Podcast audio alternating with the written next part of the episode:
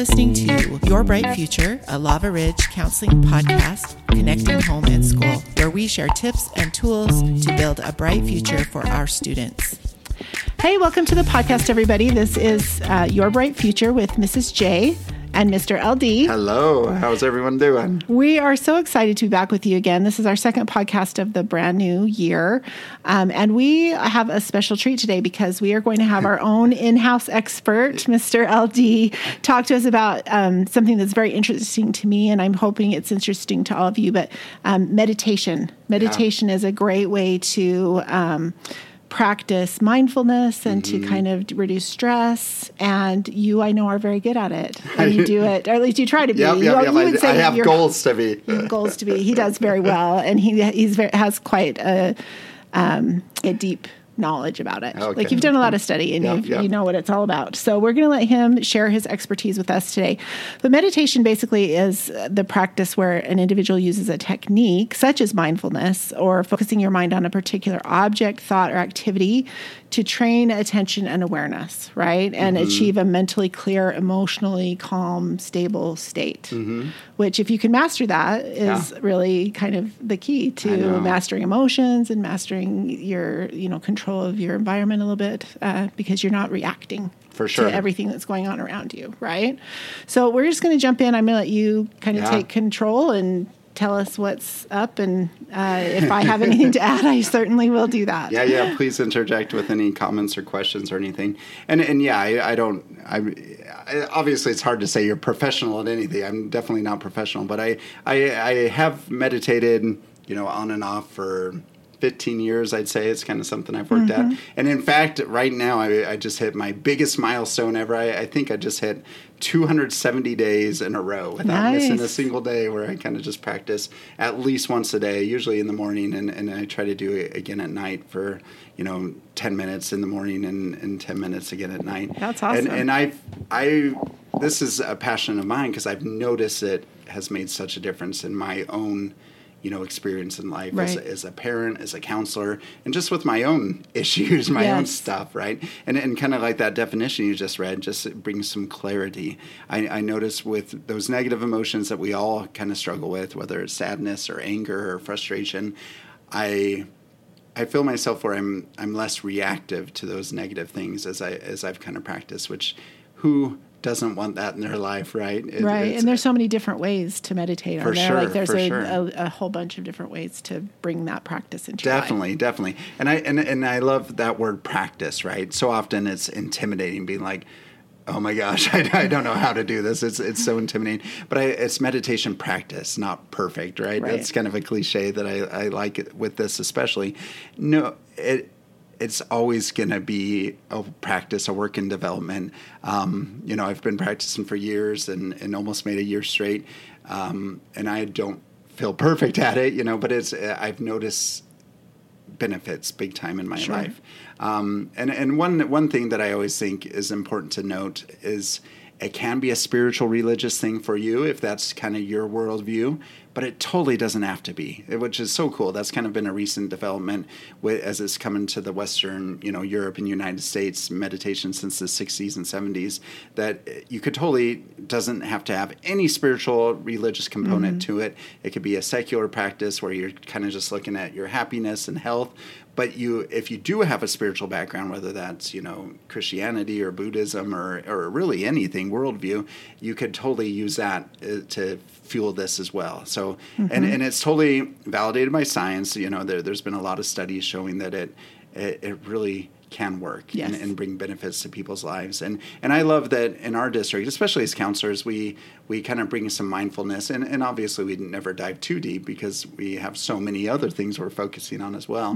But just helping students be mindful and with their own pain, with their own experiencing, which we all have. Again, we all have those pains and tough things in our lives.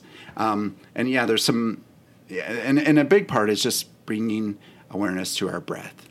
And I'll kind of dig a little bit more into that in a minute. But some of those benefits, I think, there are quite a bit. And like you say, we see it with our students at school because we may not have, time to sit and meditate with them, but we do try to have them concentrate on the present moment and look at their breathing and some of those things. But the benefits are that you can understand your pain and the sources of that pain a little bit more clearly, better. It lowers your stress levels because you're focusing on the here and now, the present moment. And stress, we know, often comes from thinking of the past or thinking of the future and getting anxiety over those things. It helps you connect with others and with yourself better, right? And then it will also improve your focus. So the more you practice that, the more you're able to focus in on those things that are important. So good for benefits. No, I love that. And just a note on some of those, like the improved focus, it's amazing. I mean, the most basic way that you could kind of, and I'll kind of share some other examples, but kind of following your breath. And it's something you could try, right after listening to this podcast, just try paying attention to your breath and nothing else for like 2 minutes. And it's amazing how much our mind jumps around while doing that. I mean, like I said, I've practiced for quite a while now, and my mind still does that. And a big part is we live in a distracted world. Often we talk about that in these podcasts with our phones and technology, all these things that are wonderful, great addition, entertainment, useful things in our life can help make us more distracted also. And so it's good to have a practice where we just are still and calm. And one of the common things that I run into with students, especially students that kind of have tough things going on, whether that's personal things, family things, whatever, is they're afraid to be alone with their thoughts. And I think that's something that all of us can relate to on some level, because we all have some of that chatter that happens in our brain.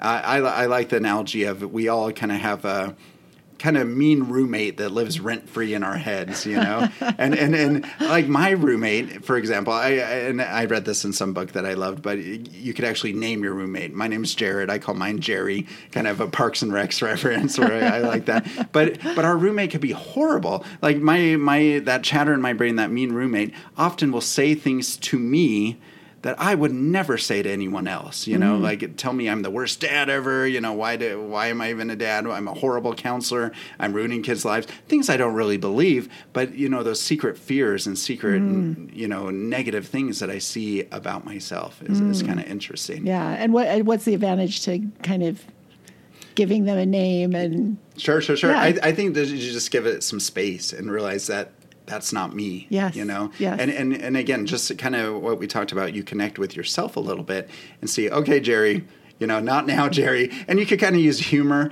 You could kind of, say, that's not true. You could push back about it. I kind of use humor with it. But I've noticed that voice has been diminished. It's still there, it still flares up and is a jerk often, but a lot less than it was, a few years ago. And it is important, I think, to separate yourself from those thoughts and emotions, because, like you said, it's not you. It's it's this thought that you're having. It's not how you really feel. It's not how you really are, but it's something that can distract you or derail you even. No, for sure. Another thing that I struggle with, again, my Jerry, right? I tend to be a little bit of a hypochondriac, which means you just get worried about sicknesses. And honestly, post-COVID, I think our whole world kind of has a dose of that, where we're worried about germs and sicknesses and everything, and kind of given some space where we could just pause and say, I'm okay, maybe I'm not great, maybe I'm not at my very best right now, but I'm okay is a big thing. One thing that you kind of mentioned, the top 2 reasons people of any age go to counseling or mental health support are 1, anxiety, and 2, depression. Typically, and I'm speaking generally, obviously there's exceptions, but anxiety comes from worrying about the future, and depression comes from worrying about things in our past or things that are ongoing. And so one great benefit of meditation is that it helps us be present, which if you're present, and again, your mind's going to jump around, but if you're present, you're not stuck in the future and you're not stuck in the past. And again, just for a minute or two, it gives your brain that pause, which is a great tool for our own mental health and our bodies, honestly, because if we're stressing about something, I mean, I've been there, I'm sure you have, and most of our listeners, but our heart rate goes up, our breathing goes up, and whether you're having a panic attack or just feeling anxious, it's good to just get some respite and pause there for a minute. Yeah. And I tell my kids a lot of the time when they're in here, you know, talking to me and we're talking about being in the present moment, the majority of the time, far and away, the majority of the time in the present moment, you're okay. Yeah. You're sure. Okay. There's, you know, you're safe. You're in a good place. You're with someone who cares about you more often than not. That's true. And so it's good, I think, to stop and remember that, and that just focus on that present. I'm here. I'm okay. I'm doing okay. For sure. For sure. One book I read a few years ago, I think I should have written it down, but I think it's entitled Why Zebras Don't Have Ulcers. And I love that idea because, you know, and kind of what you're saying, most of the time in the present, we're fine. If you look at animals, right, you know, thinking of a zebra on the plane, are they in danger?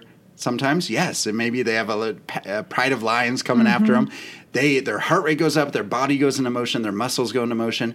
But once they're safe, they calm down and they go back to grazing and being present. You know, humans, on the other hand, when we do have those alarming situations, which we all do sometimes, whether it's a social interaction or just tough things in our head, we struggle with that, you know, after a tough situation. Again, going back to the pride of lions, we're imagine getting chased. Humans would then be for like days or weeks after, like, oh my gosh, do you remember when that pride of lions came? That was so horrible, you know? And we ruminate and kind of stress and replay those negative things. And worry that it's going to happen again in a minute. Totally. Yeah, all those things. And again, just learning to be present. So how do you start? And you could Google...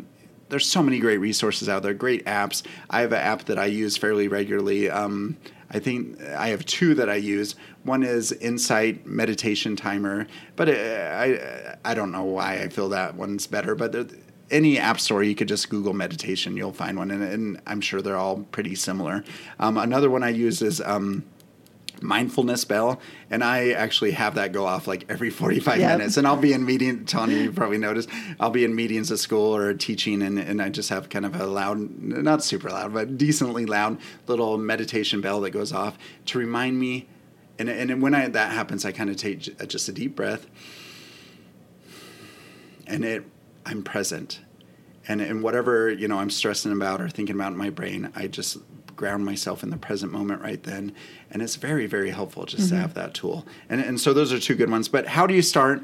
You just, whatever works for you, right? I would recommend either in the morning or at night, you know, try to carve out 5 minutes to start, you know, the beginning of the day or at night, whatever sounds better for you. I'm much more a night person, so I used to think night would be better, but so often, especially being a parent, I'm just dead at nighttime. Yeah. And I'm like, oh, I've had time to meditate, and then it's so easy to just push it off. So now I much more lean into doing in the morning. And on work days, it's easy. I just do it. I move my alarm 5 minutes earlier or 10 minutes earlier. But for you, 5 minutes earlier and carve out that time there. When I don't have work days, usually when my boys are watching a show or something, I kind of just go sit in the other room and do it then.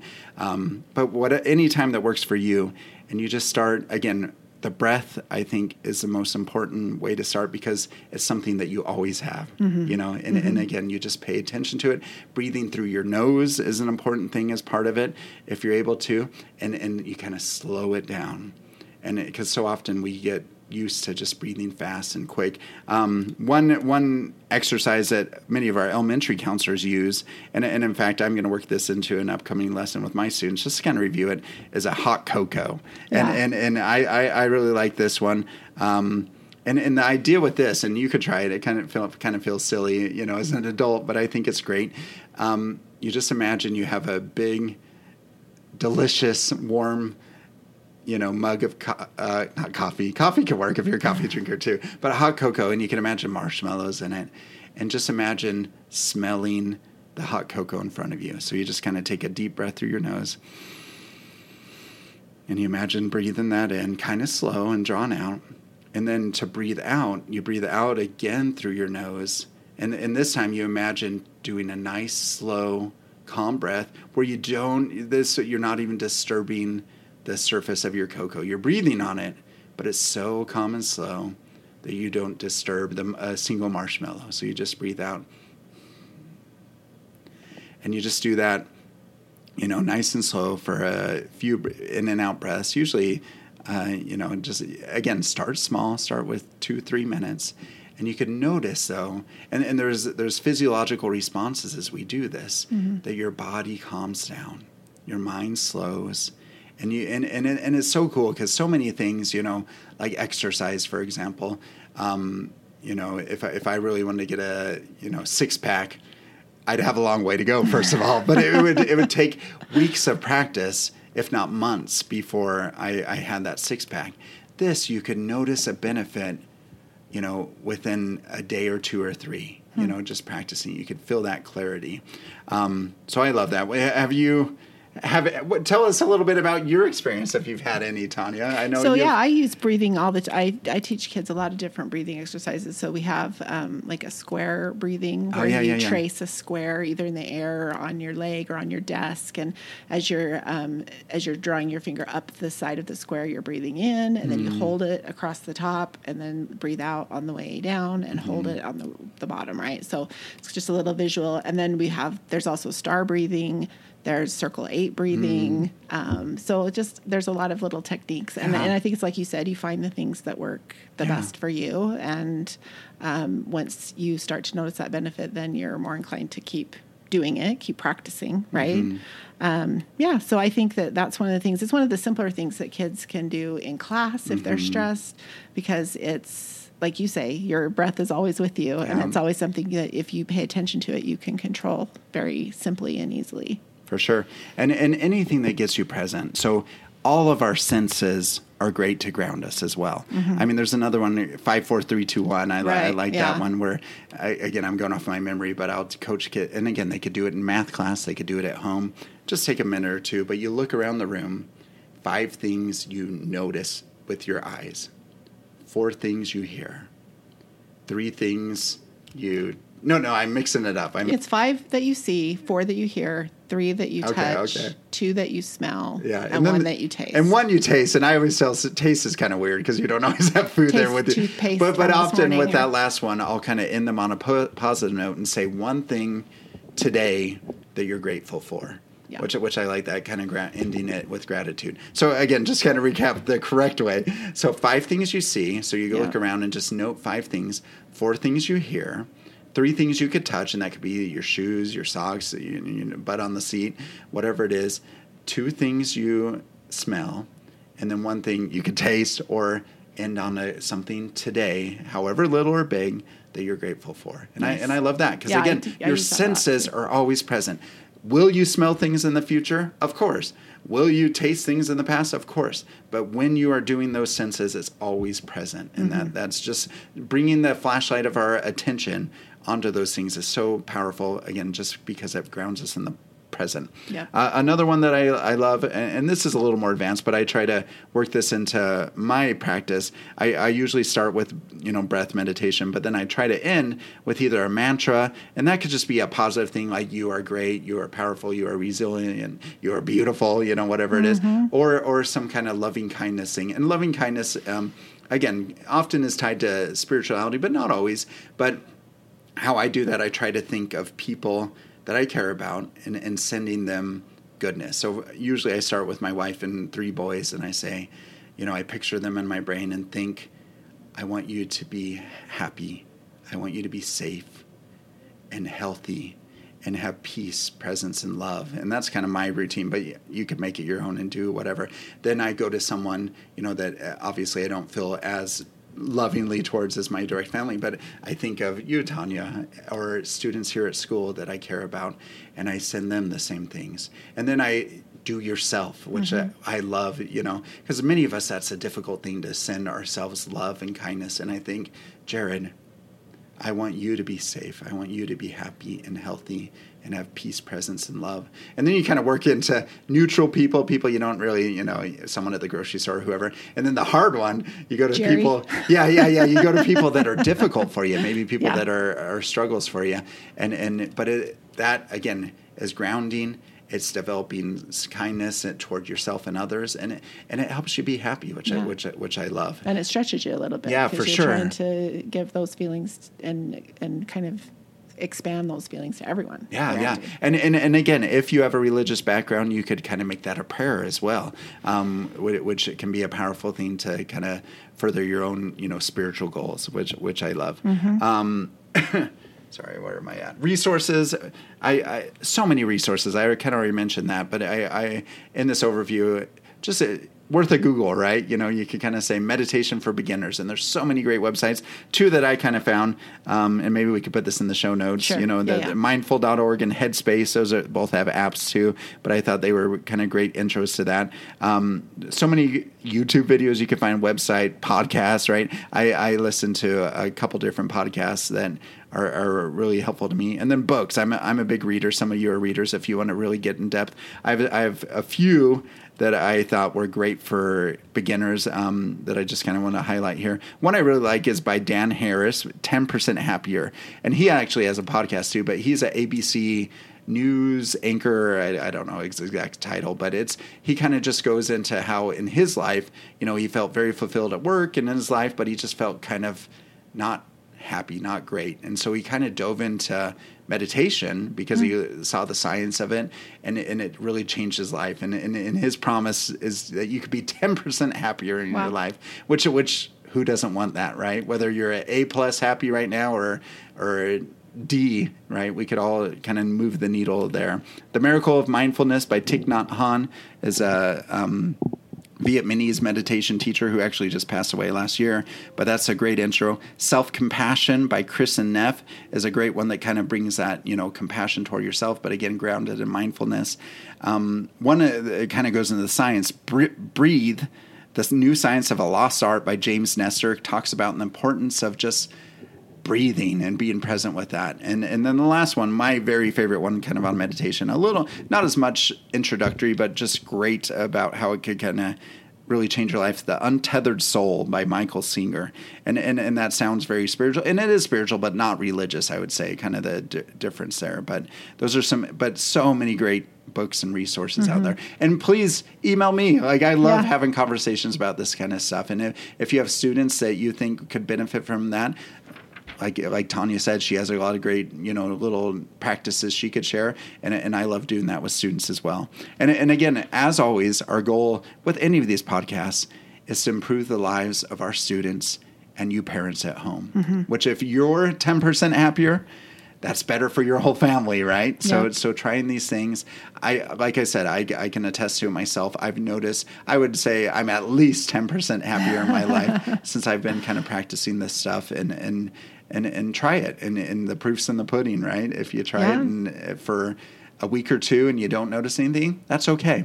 But if you try it for a week and two, what do you have to lose? You know, 5-10 minutes a day, right? Yeah. Yeah. It's a great practice to begin, and it's worth a try for sure. And we're certainly lucky to have you here. So reach out to Jared, like he said, or check out some of the show notes and, or just a Google search, like you said, but thank you for sharing that with us. Cause I know I've picked your brain about it before. And just like how to get started. I wanted my kids to do it, my own children to do it. And so I think, anytime we can find something that works for us and is a simple, quick, doesn't cost hundreds of thousands of dollars. It's free. It's an easy thing to do. I think that's always awesome. So thank you. And thank you everyone for listening. Again, we're going to ask you please to share and spread the word. If you are finding these podcasts useful, which we hope you are, just spread the word to other parents of middle schoolers, intermediate school students, because we would love to get the word out to everyone. We want this to be a strong connection. And the only way that works is if we're connecting with people, which we're glad that you're listening. So thank you very much, and join us in a couple weeks. We'll be back. Thank you.